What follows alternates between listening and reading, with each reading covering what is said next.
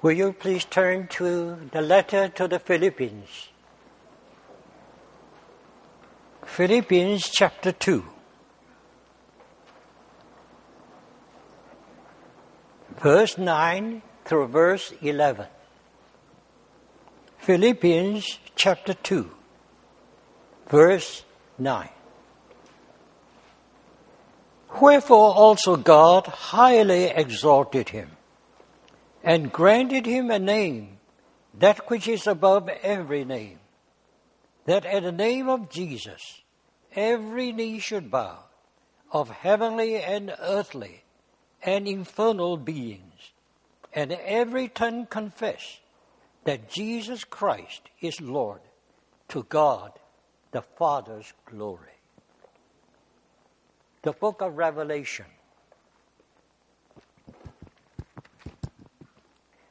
Revelation chapter 1.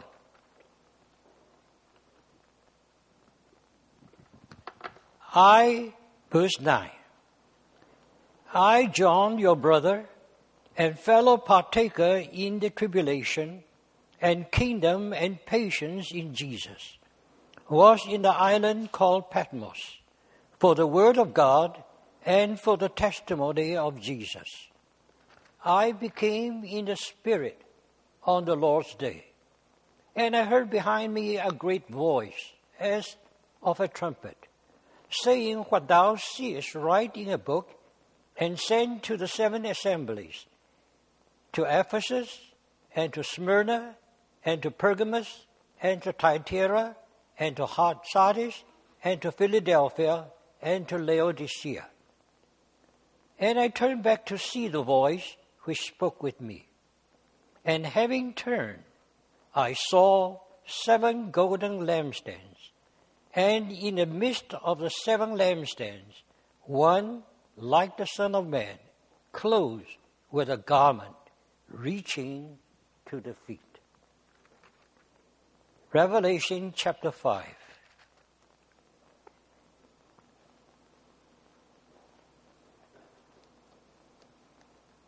Verse 6. And I saw in the midst of the throne and of the four living creatures, and in the midst of the elders, a lamb standing as newly slain, having seven horns and seven eyes, which are the seven spirits of God, which are sent into all the earth. And it came and took it out of the right hand of him that sat upon the throne. And when he took the book, the four living creatures and the twenty four elders fell before the Lamb, having each a harp and golden bowls full of incenses, which are the prayers of the saints. And they sing a new song, saying, Thou art worthy to take the book and to open its seals, because thou hast been slain and has redeemed God by thy blood out of every tribe and tongue and people and nation, and made them to our God kings and priests, and they shall reign over the earth. And I saw, I heard a voice of many angels around the throne and the living creatures and the elders. And their number was ten thousands of ten thousands and thousands of thousands saying with a loud voice, Worthy is the Lamb that has been slain to receive power and riches and wisdom and strength and honor and glory and blessing. And every creature which is in the heaven and upon the earth and under the earth, and those that are upon the sea, and all things in them, heard I saying, To him that sits upon the throne, and to the Lamb blessing and honor and glory and might to the ages of ages. And the four living creatures said, Amen. And the elders fell down and did homage. Chapter 21 of Revelation.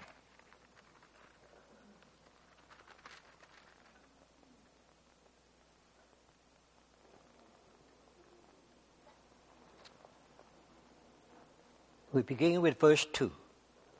And I, I saw the holy city, New Jerusalem, coming down out of the heaven from God, prepared as a bride, adorned for her husband. And I heard a loud voice out of the heaven saying, Behold, the tabernacle of God is with men, and he shall tabernacle with them, and they shall be his people, and God himself shall be with them their God. And he shall wipe away every tear from their eyes, and death shall not exist any more. Nor grief, nor cry, nor distress shall exist any more, for the former things have passed away. And he that sat upon the throne said, Behold, I make all things new. And he says to me, Write, for these words are true and faithful. And she said to me, It is done. I'm the Alpha and the Omega, the beginning and the end. I will give to him that thirst of the fountain of the water of life freely. He that overcomes shall inherit these things, and I will be to him God, and he shall be to me son. Let's have a word of prayer.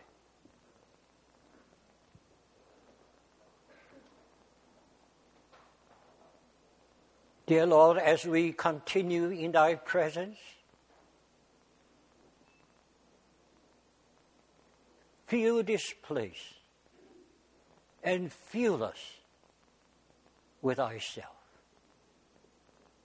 Oh, let thy glory descend upon us that we may all bow and worship, because thou art our God, our Lord, our Master, our all and in all. We do commit this time back into thy hands and pray, Lord, that by thy Spirit thou wilt open up our whole being unto thyself and fill us with thyself, that thou mayest be glorified. We ask in thy precious name. Amen.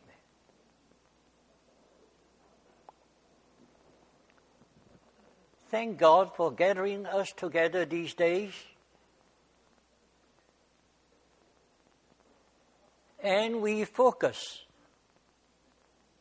our whole attention upon one thing, and that is the declaration of the Apostle Paul. He said, I am not disobedient to the heavenly vision. Since by the grace of God,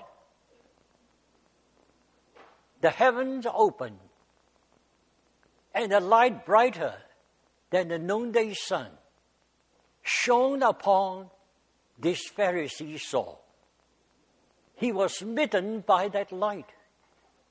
He fell on the ground and he saw the heavenly vision. Since he saw that heavenly vision, his whole life was transformed, redirected, and after many years, he could testify that he was not disobedient to the heavenly vision. We mentioned again and again that this heavenly vision is not just for the Apostle Paul. This is the heavenly vision which is given to all of God's people. Because it is concerned with the eternal purpose of God.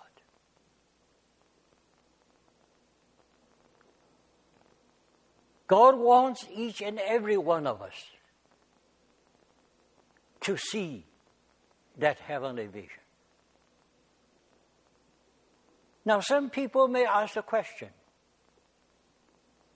how can I see that heavenly vision? Now, brothers and sisters, actually, it is a very simple thing. You remember how you are saved. You remember how you received the revelation from the Father concerning His Son, our Lord Jesus Christ. How He has revealed to you that Jesus is the Christ and the Son of God. And this is not something known according to the flesh. You may be brought up in Christian families.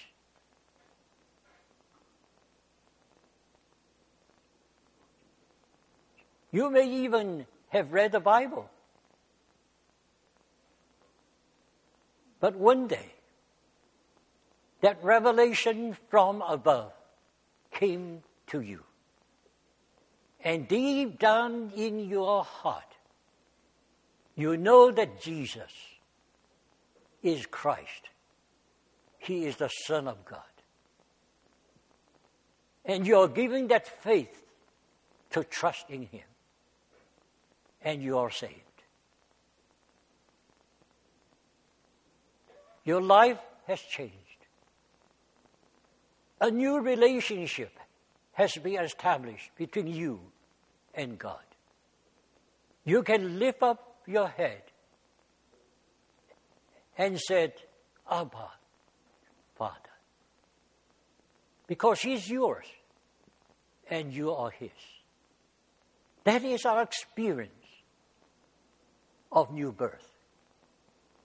And, brothers and sisters, in the same manner, that is the way that we receive that heavenly vision. First of all, we acknowledge that we are helpless. There is nothing we can do. We humble ourselves before Him, open our whole being towards Him, and say, Lord, show me the heavenly vision. Show me thy Son as thou seest him.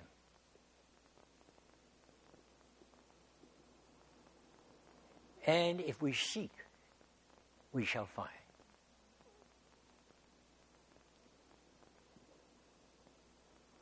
We need not be anxious about it,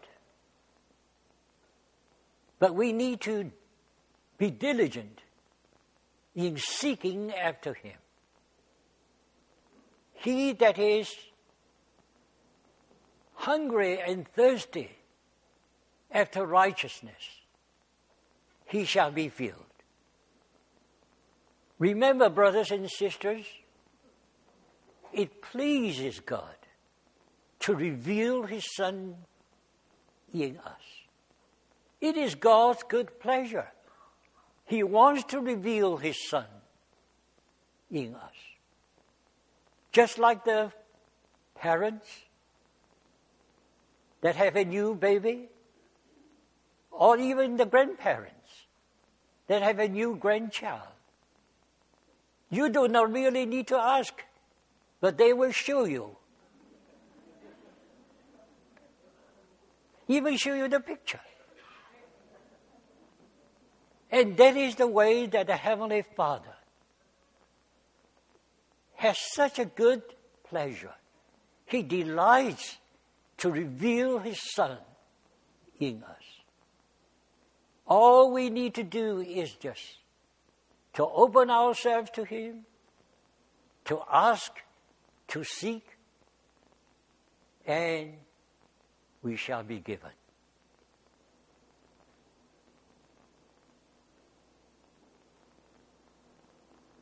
Do not seek for some special feeling. Just seek Him, and you will have it.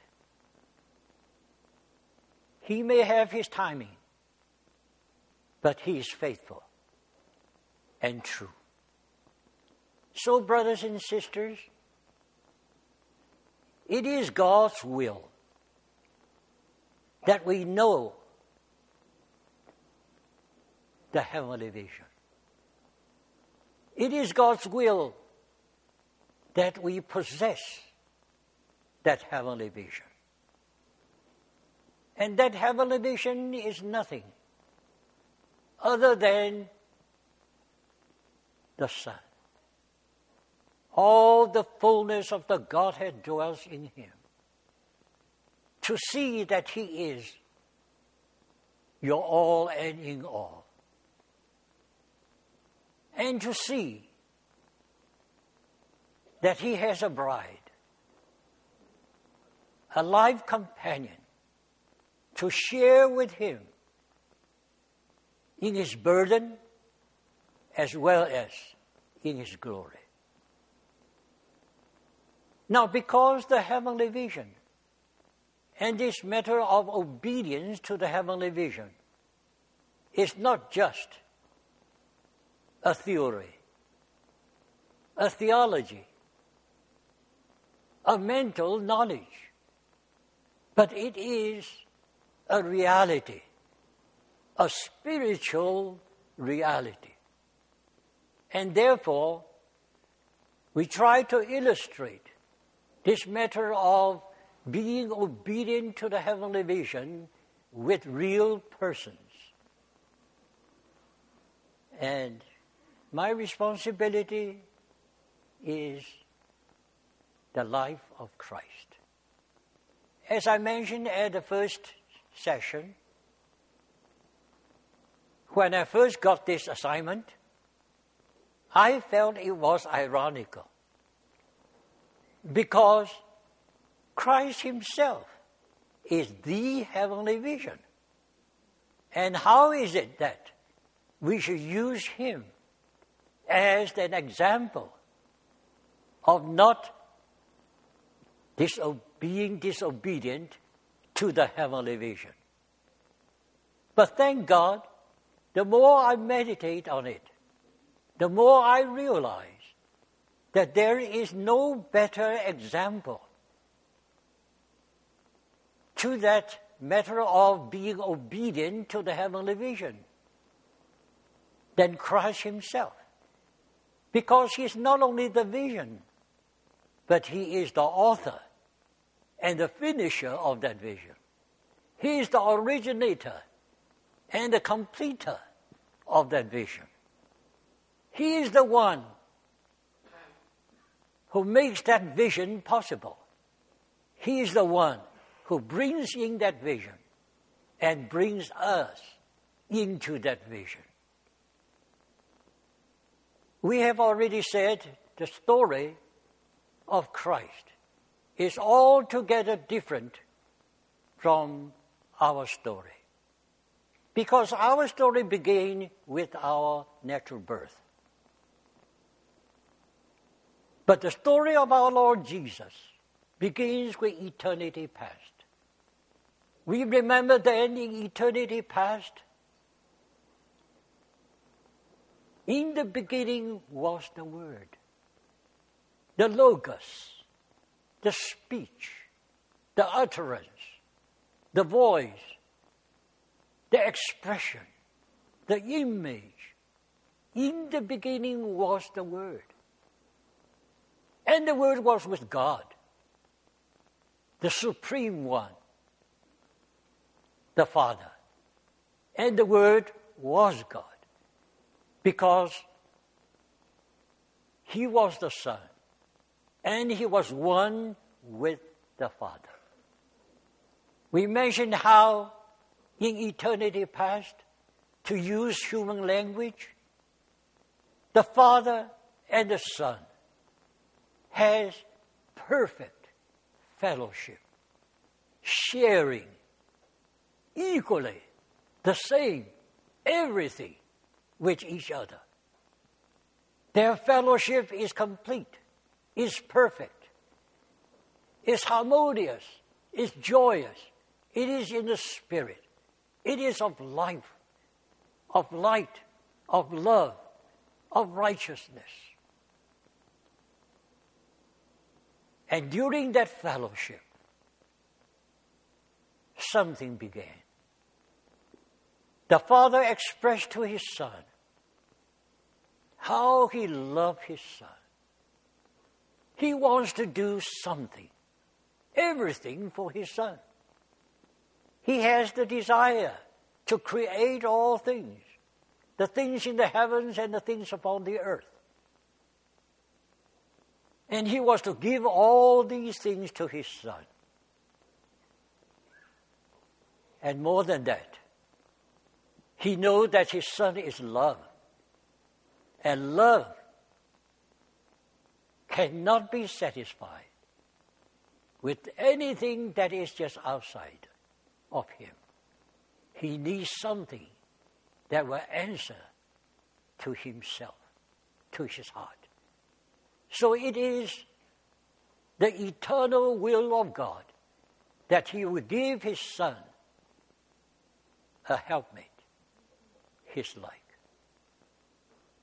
But as they were fellowshipping together, the father said, Well, because of my foreknowledge, I can see that there will be problem in the creation. And even problem with the man who will be created in our image and after our likeness. And what should I do? That my love towards you will not be hindered, but can be fully expressed. And somehow the son stepped forward and said, Father, if this is your good pleasure, go ahead. I voluntarily offer myself to be the lamb. A lamb to be slain from the foundation of the world. So, dear brothers and sisters, the obedience of Christ to the heavenly vision began in eternity past. It is marvelous in our eyes.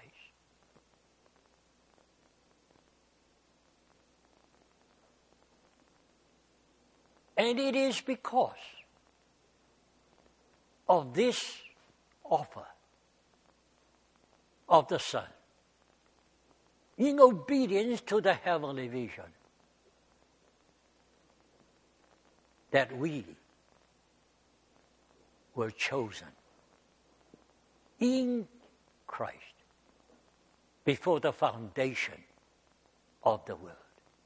So, dear brothers and sisters, that is the story of our Christ in eternity past. And then centuries and centuries passed until the promise of God was fulfilled. In the fullness of time, God sent His Son into this world, born of a woman, born under the law, that He might deliver us from the curse of the law, and we might receive sonship. So in John chapter 1, verse 14, it says, The Word became flesh. Philippians chapter 2 tells us, He is subsisting in the form of God. Because He is God. So He has all the character, the nature, the essence of God. The glory, the honor, the sovereignty, the power of God. He was above all. But because in eternity past, he has offered himself to be the lame, lamb slain. Therefore, he emptied himself. He lay aside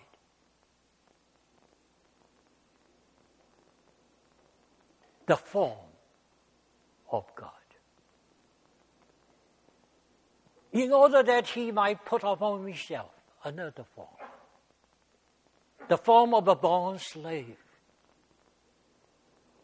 Brothers and sisters, this is the obedience of Christ to the heavenly vision.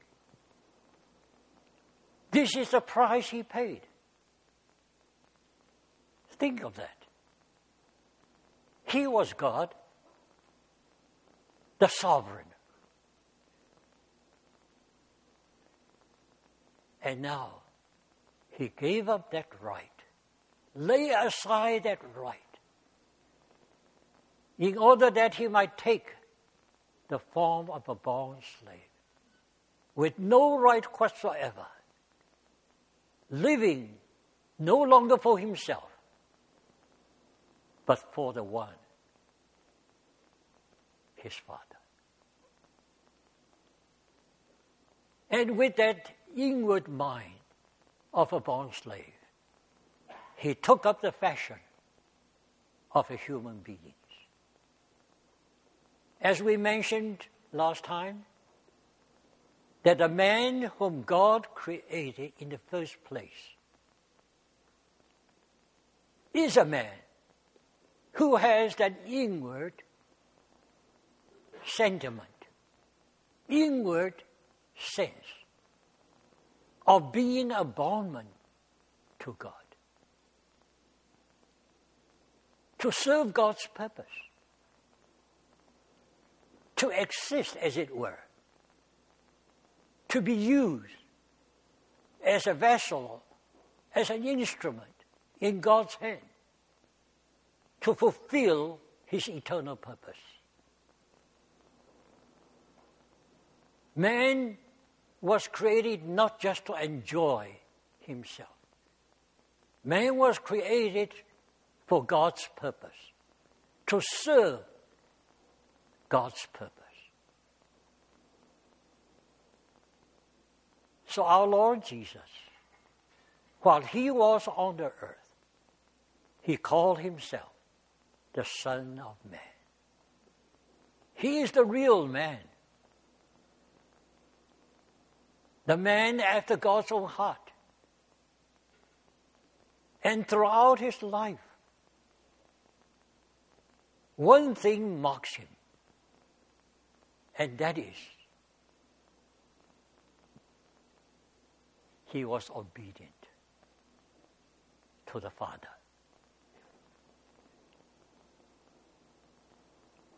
Being a perfect man, he can do much more than anybody else.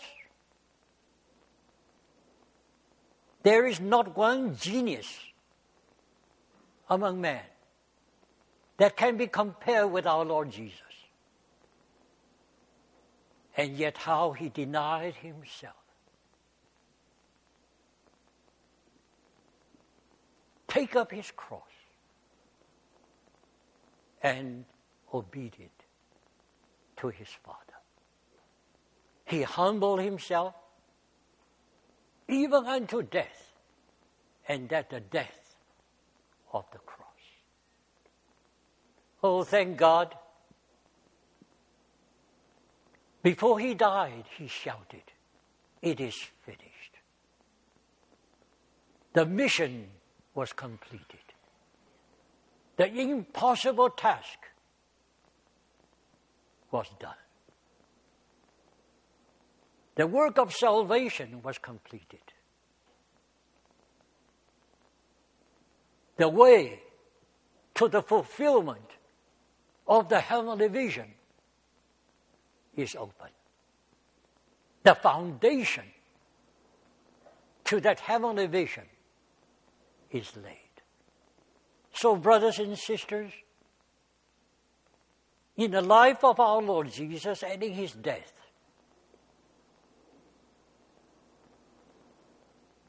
he opens the way to the heavenly vision.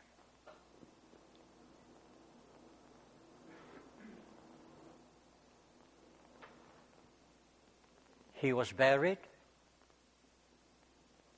And the third day he was raised from the dead. Because he is the resurrection and the life. He died in our stead. He completed the work of redemption. And he's raised from the dead, giving life to those who believe in him. He has overcome death.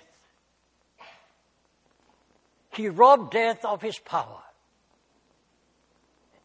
And now he holds in his own hand the key of death and Hades.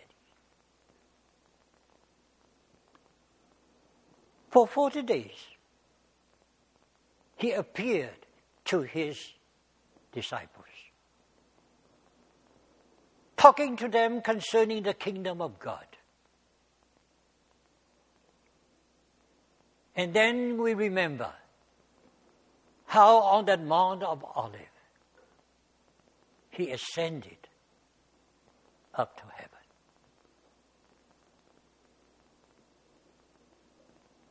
So far as his work on earth is concerned, it is finished, completed.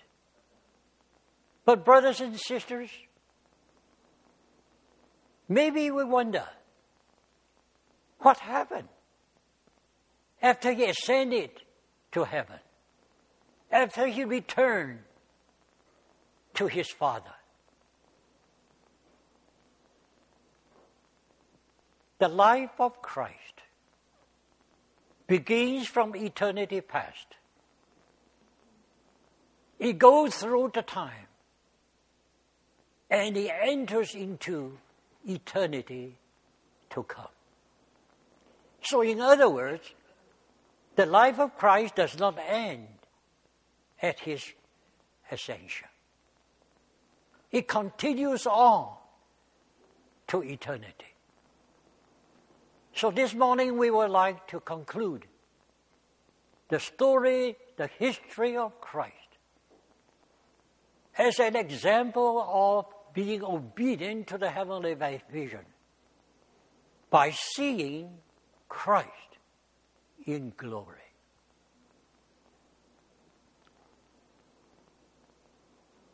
You remember the story recorded in Acts chapter 1? Our Lord Jesus began to ascend from Mount Olive. And the disciples looking up, seeing him going up, until a cloud took him. They could not see him anymore. But they were still looking up. And then two men in white appeared to them and said, Men of Galilee, why do you look up? Because the one who is taken up, he will come back in like manner.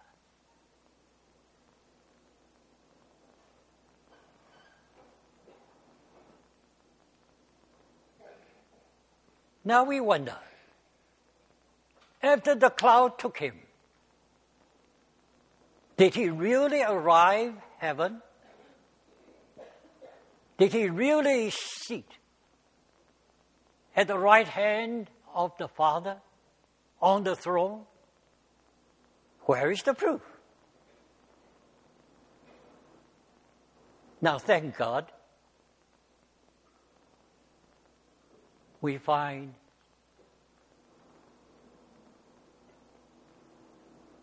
the Apostle John.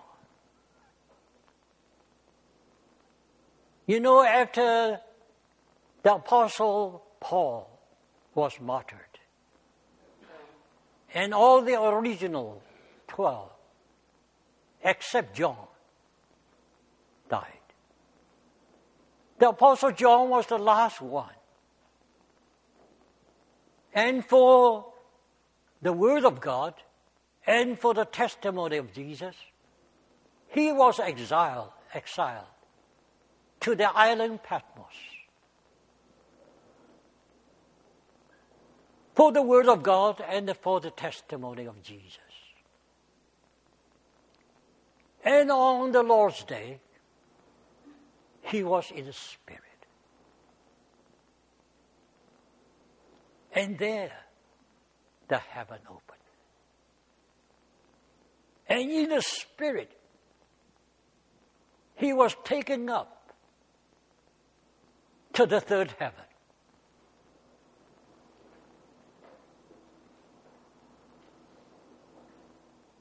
And the vision came. He saw once sits on the throne.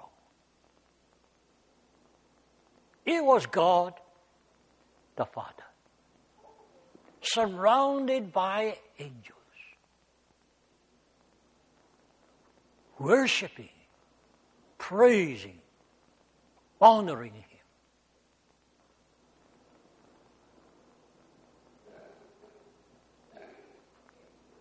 And then he heard voice. Who is worthy to take that little book in the hand of God and to open the seal? And the voice was heard in heaven, on earth, and even underneath the earth. But there was no answer. And John wept. Because he thought it was now hopeless. But then he was comforted and was told, Weep not. There is the lion of the tribe of Judah. He has overcome and he's able, worthy, to take that book and to open the seals. And John saw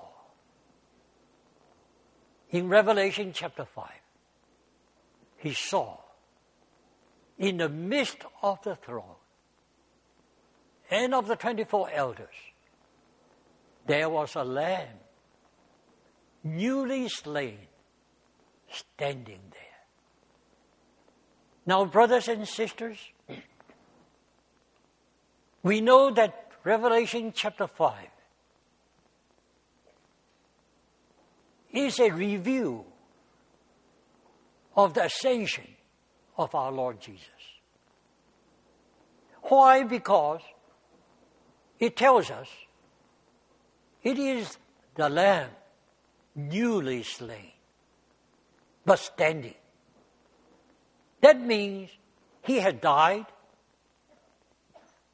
newly died, and resurrected, and now ascended to the throne. So it is a replay of the ascension scene of our Lord Jesus. And there you'll find this lamb slain, standing. He is worthy. In the whole universe, nobody is worthy but He. Why? Because He has overcome. On Calvary's cross, he has overcome. He has overcome Satan and all the evil forces. And by the cross, make a show of them. On the cross, he has defeated sin and death. He is the overcomer. As the Son of Man.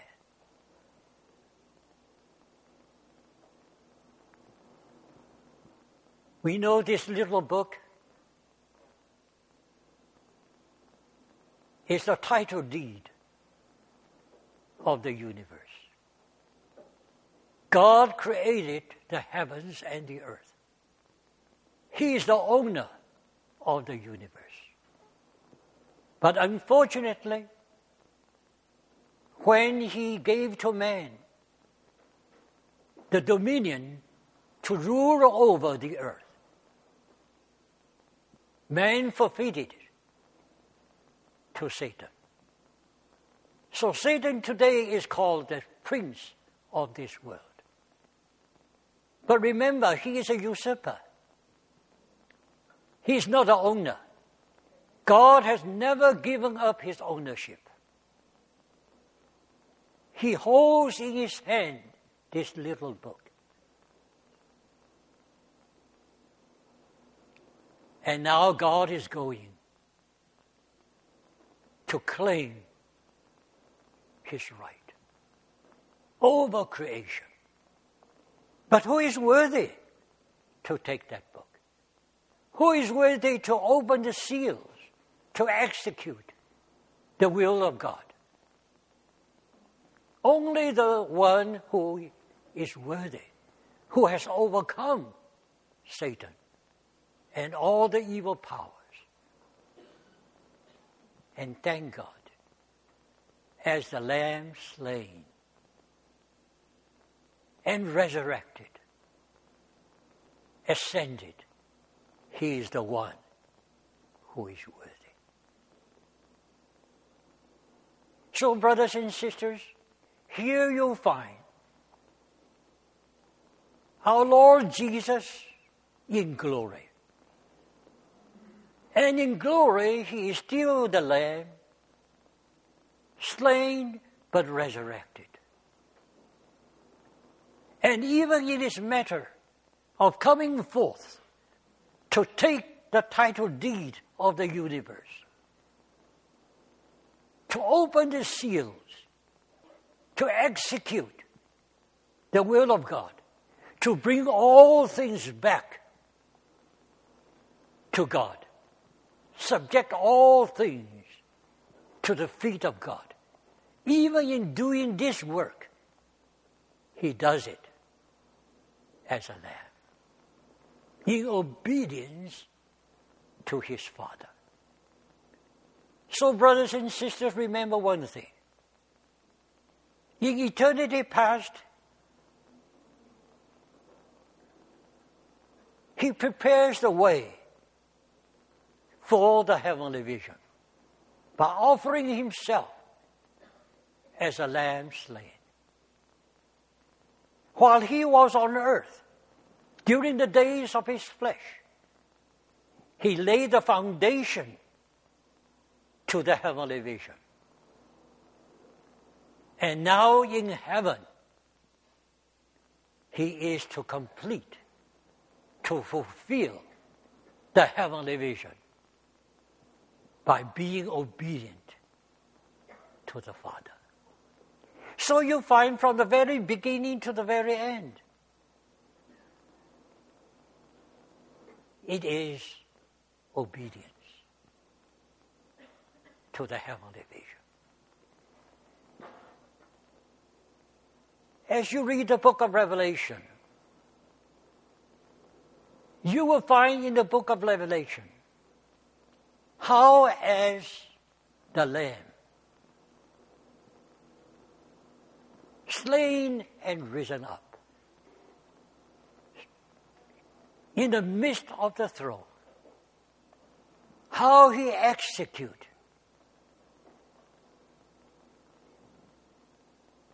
God's will in bringing all things back to his Father's feet. And that's what revelation is.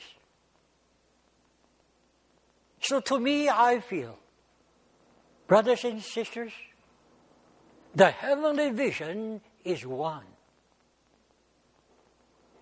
It is singular in number. The heavenly vision. But the heavenly vision is so inclusive. I think to the Apostle Paul, he was given the heavenly vision,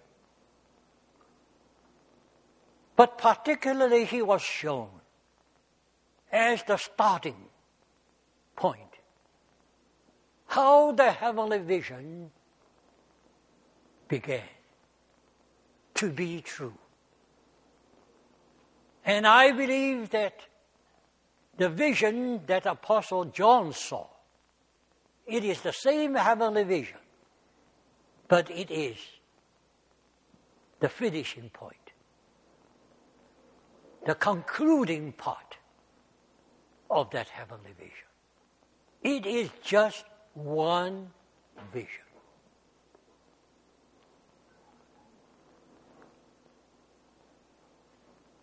Now, for us, we are not going to cover all the areas about how he reduced all things under his feet until he defeated the last enemy, death, and then he will give all things back to his Father, as we find in 1 Corinthians 15.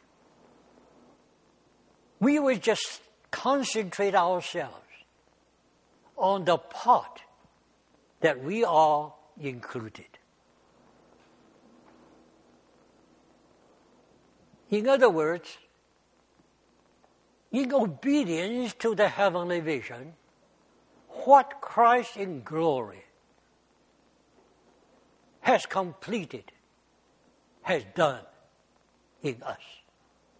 And what will be our part to play in the completion of the heavenly vision. I think that is what our focus will be this morning.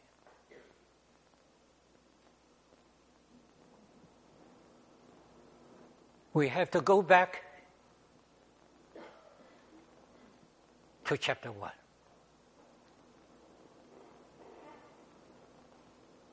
Actually, what happened in chapter 1 happened after our Lord Jesus had ascended up to heaven. You remember our Lord told his disciples, Wait in Jerusalem until we receive the power from on high. And then you will be my witness to the world. So the 120 waited in Jerusalem for 10 days. They prayed together with one accord. On the day of Pentecost, suddenly there was a hard breathing. That's what the original is. A wind. But that wind is the breathing of a person. God was breathing out his spirit. And there was a hard breathing fill the room. And they were all filled with the Holy Spirit. This is Pentecost. The beginning of the history of the church on earth. You remember when our Lord was on earth? before his crucifixion, when he saw that the day of his death was drawing nigh, he began to open up himself to his disciples that he would go to Jerusalem and he would die there.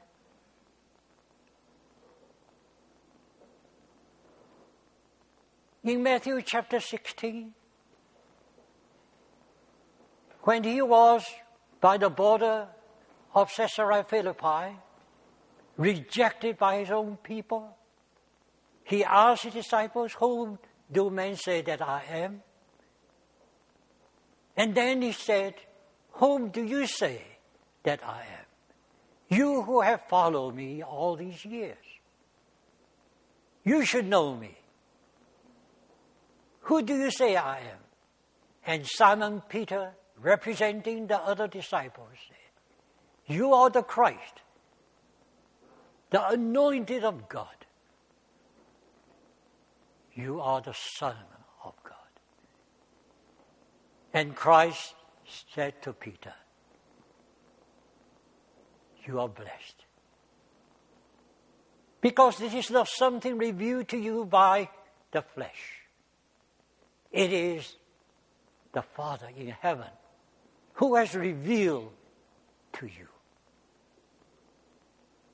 You are Peter, a little stone. On this rock I will build my church. And the gates of Hades shall not prevail against it. In other words, when our Lord Jesus was on earth, his coming to earth is for a purpose. His coming to earth is to seek for his bride. But unfortunately, when he come to the world, the world did not receive, receive him. He met with all these blinds, the crippled, the lepers, even the dead. But he came, trying to find his bride. And because he couldn't find them anywhere, he has to create them. He has to go to the cross, that out of his side comes out blood and water to create his Eve, his bride.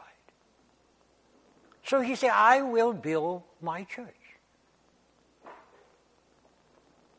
And the gates of Hades shall not prevail against it. But it is on the day of Pentecost that the building began. Because the baptism with the Holy Spirit means one thing it is explained to us in 1 Corinthians chapter 12, verse 13. For in one spirit ye were baptized into one body, whether Jews or Gentiles, whether free or bondmen, and you are all made to drink of one spirit. Brothers and sisters, our Lord Jesus has ascended to heaven. How do we know? Because after he reached heaven, he was anointed. He was made Christ, the anointed and Lord of all things. And now the oil, the oil, the anointed oil comes down to the beard, and even to the whole body. In one spirit, brothers and sisters, we were baptized into one body. We become members of the one body of Christ. The church is his body, the fullness of him who fills all and in all. And that is, he's building his church. And the building began in heaven. On earth, he laid the foundation for it. But in heaven, when he was in heaven, the building began in earnest.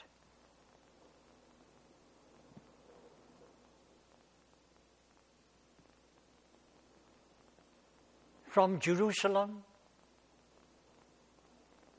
is spread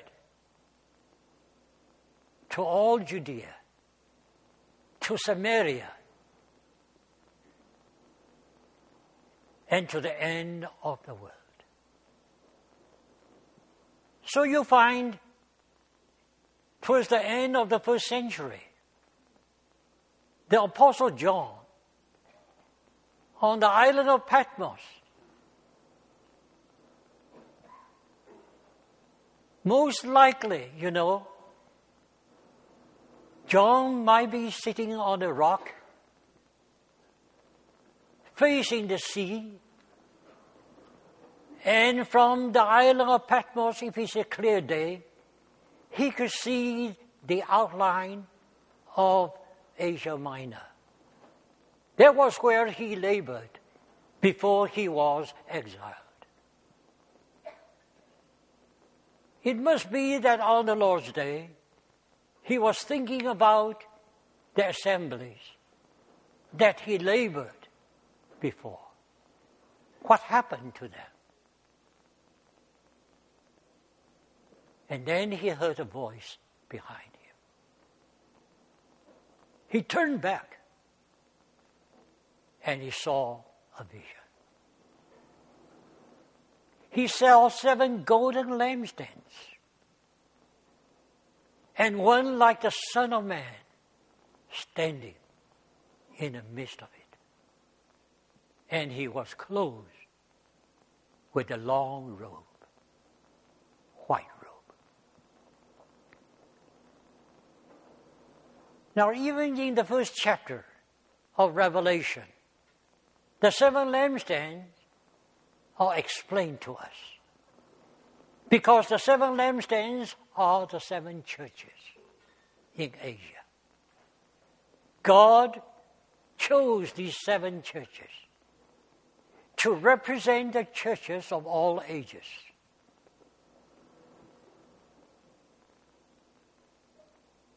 The church is a lampstand.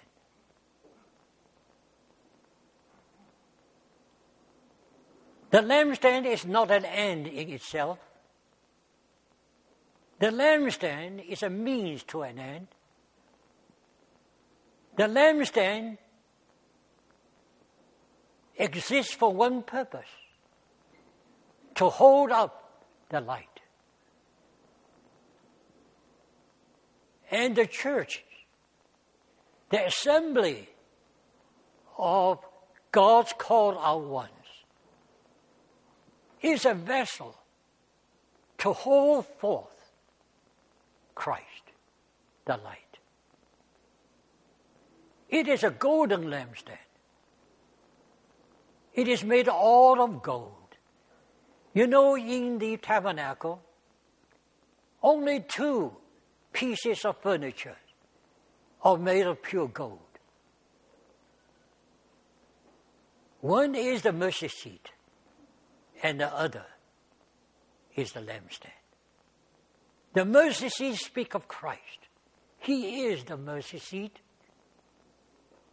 And the lampstand speak of the church. In other words, in the church, it is all of Christ and none of man.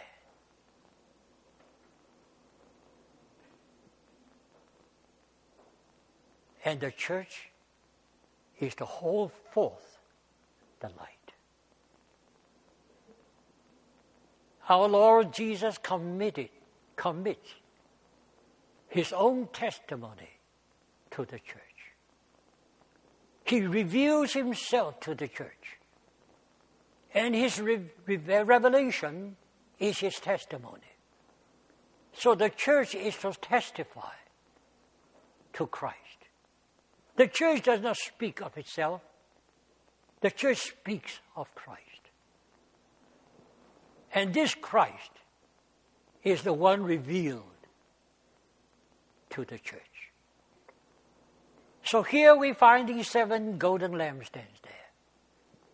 And there was one walking in the midst of them.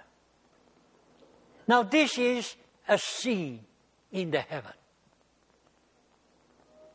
This is the reality What's going on on earth is the appearance. But the reality is there before God. After Christ was ascended into heaven in glory, what is he doing there? Does he just sit on the throne and wait, doing nothing? because it is finished.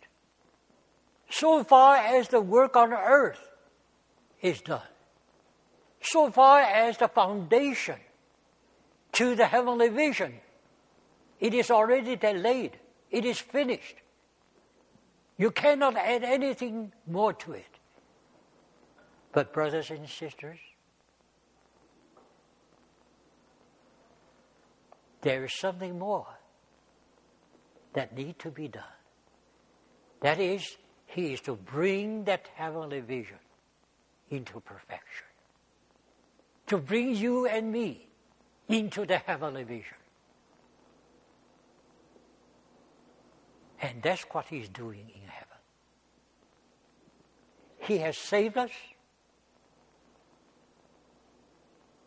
But then he ever liveth, making intercession for us, that he may save us to the uttermost.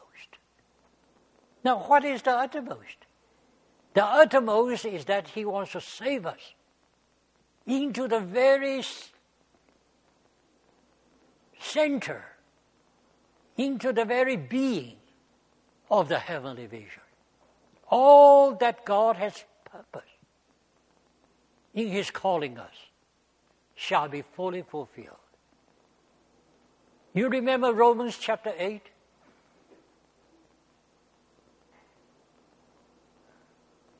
Whom God has foreknown, He has foreordained to be conformed to the image of His Son that his son might be the firstborn among many brethren. Whom he has foreknown, he has called.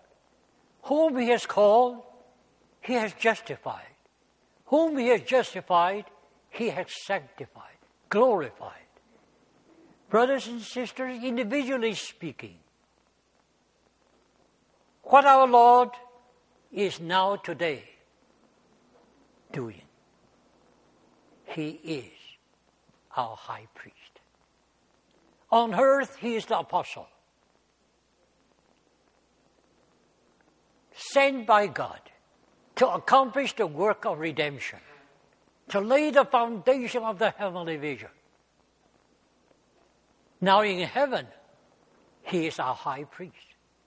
That's what the book of Hebrews is. We have a holy high priest who is able to sympathize with us. And he is able to save us to the uttermost, to the very being in the heavenly vision. That is what he is doing. Now, collectively, so far as the church is concerned, you find that he also is the high priest ministering in the heavenly tabernacle. That's what Christ is doing. And he is doing it in obedience to the heavenly vision. Because that's what the heavenly vision is. In that heavenly vision, there is your part and my part, your place and my place. In the heavenly vision, the church occupies a very important place in the whole matter of the completion of the heavenly vision. And that is what Christ is doing today in glory. He is completing the work of the heavenly vision. So far as the church is concerned, he is the high priest to the church. There you find he is walking in the midst of the seven golden lampstands,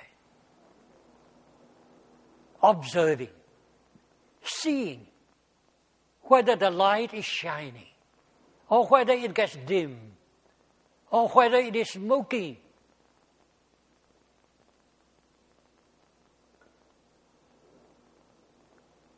he will take off the ashes, pour in the oil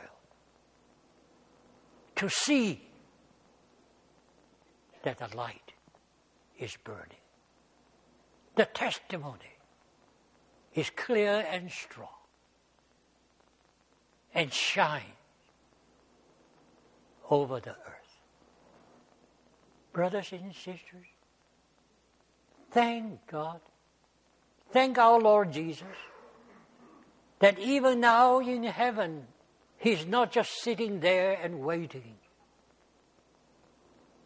He's working day and night without ceasing. Ministry, pray. He gave himself to the church. What he has revealed to the church is the testimony that we shall bear for him today. So he's looking to see whether our testimony is clear, is strong, is burning, is shining, or whether it is getting dim. The oil is depleting, smoking.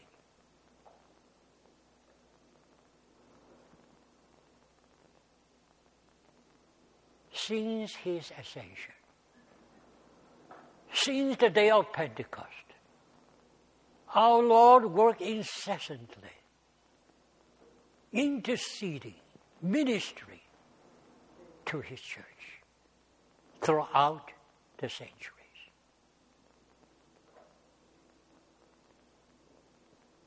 Unfortunately, we find that how we fail Him again and again. When you look into seven, the situation of the seven churches, aside from the church in Philadelphia, and the church in Smyrna, all the five other churches, you find that our Lord Jesus, He has to issue the call to repent. Because they do not meet his eyes. If Christ should come to our midst today, and he is here, what will he see? Will he find himself shining in full light? Or whether he has to knock at the door from outside.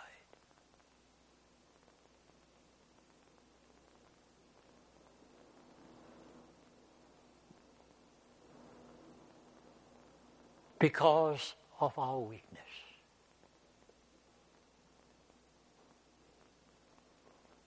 He expects the whole church to be victorious as he is victorious.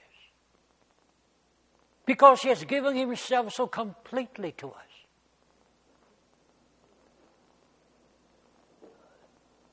All the fullness of the Godhead dwells in him bodily. And we are complete in him. But unfortunately, you'll find how we look elsewhere. We are occupied with many other things.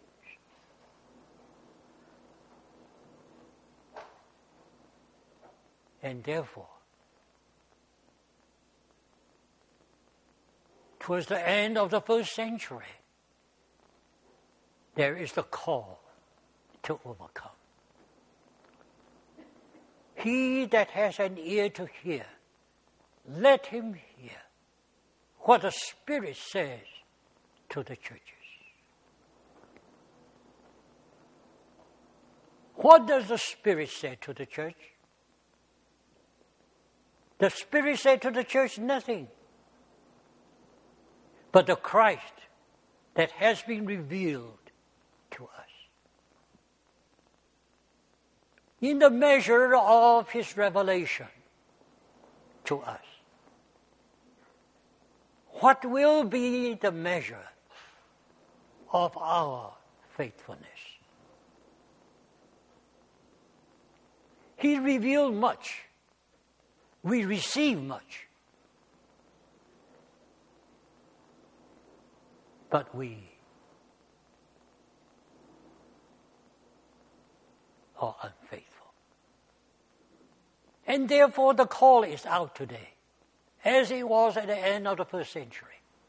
He that has an ear to hear, let him hear what the Spirit says to the churches.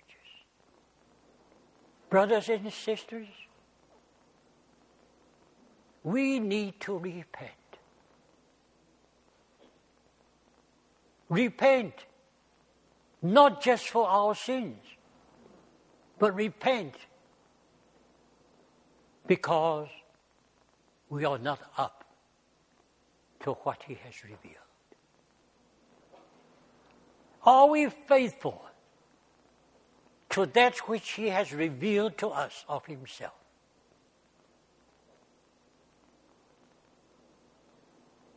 And those who are faithful, they will be few. They will be the minority. They probably will be those that are persecuted, as we find in church history.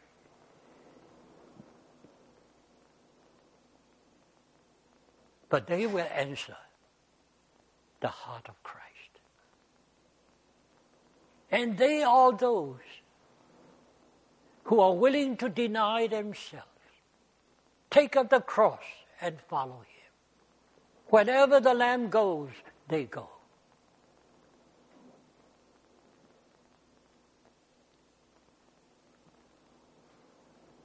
And thank God in spite of the failure of the church in general, throughout the centuries, here and there, there is always some who respond to Him in obedience to the heavenly vision.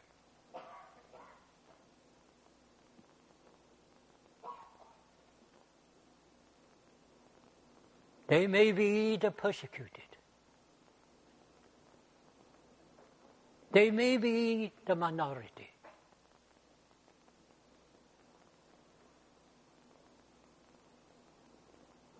They may be the rejected. Not just by the world, but by the Christian world. But God knows. He knows who they are and they will be the first fruit. And later on,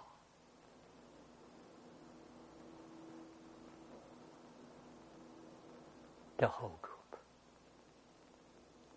Brothers and sisters, why is it so important?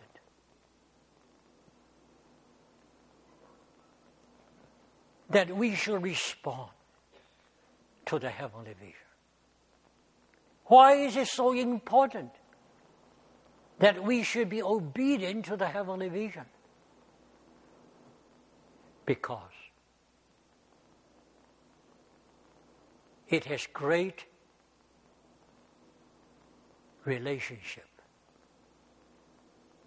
to the restoration of all things. You remember in Ephesians chapter 1, he said, our Lord Jesus risen from the dead, and he is ascended up on high, above every principality authorities, and he is over all things. To the church, which is his body, the fullness of him who fills all and in all.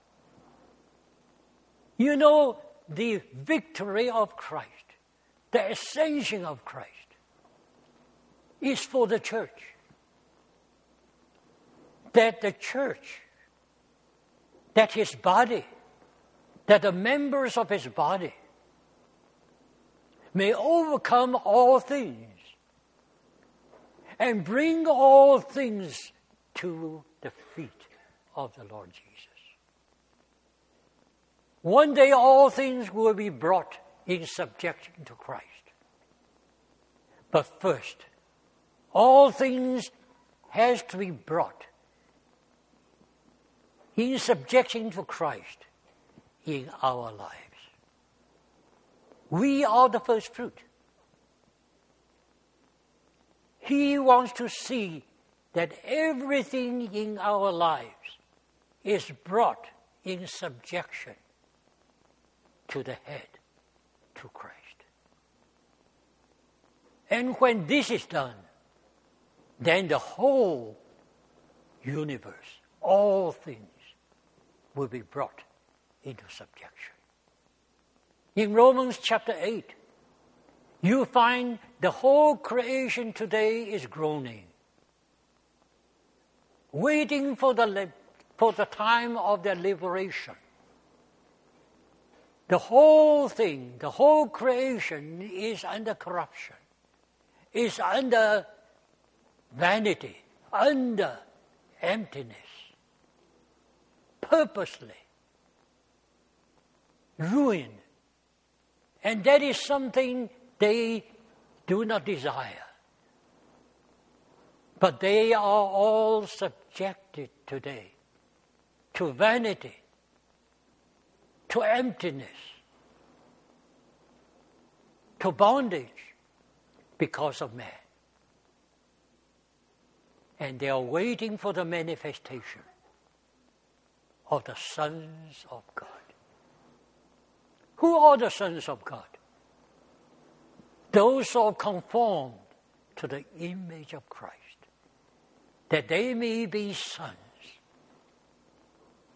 that Christ may be the firstborn among many sons. So, brothers and sisters, the whole creation is waiting for you, waiting for you to be completed first in that heavenly vision. And unless we are completed by the grace of God, by His intercession, by His working of His Spirit in our lives, by the working of the cross in our lives, by being transformed and conformed to His image, and come to sonship. Brothers and sisters, the whole world is waiting for you. We are to assist, as it were, Christ to complete that work. So, this is what man is created for in the first place.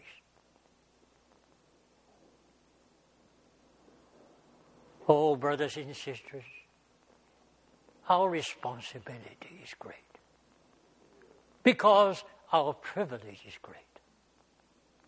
To whom he gives more, more is required. So it is extremely important, brothers and sisters, for the completion of the heavenly vision, when Christ shall be the heir of all things,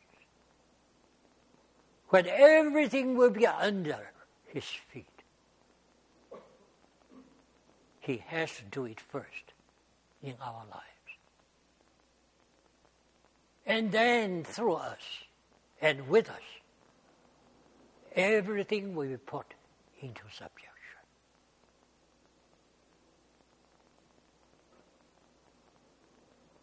Thank God, no matter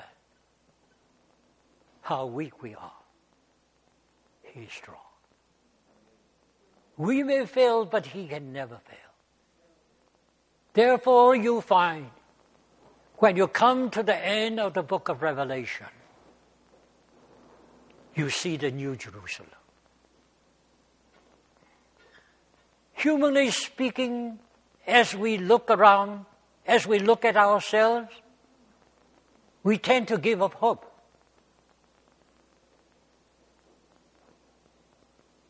But God is working. He is working silently secretly. He is working towards the completion of the age.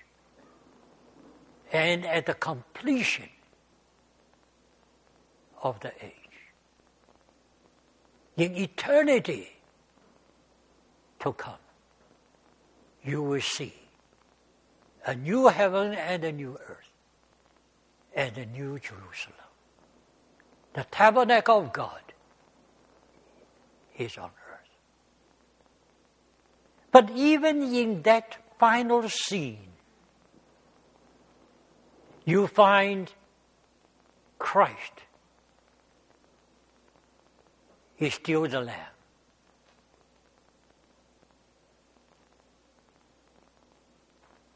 In New Jerusalem, there is no temple because God is the temple and the Lamb. In Jerusalem, New Jerusalem, there's no need for light because God is the light and Christ is the Lamb. The Lamb is the light. In New Jerusalem, you find there is the throne of God and of the Lamb. In other words, our Lord Jesus, once He volunteered in eternity past to be the Lamb, He remains the Lamb forever and forever. His obedience never changes. Glory. And this is the way that He has dedicated for us. May the Lord help us. Dear Lord, we bow in worship because from the beginning to the very end,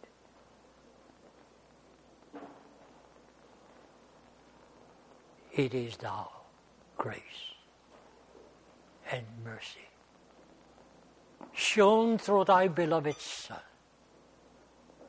We thank thee for what he has done, what he will be doing, and what shall be accomplished. Oh Lord, we willingly surrender our lives to Thee and say, Lord, speed up Thy work until that heavenly vision, Thy eternal purpose, be fully realized. We ask in Thy name.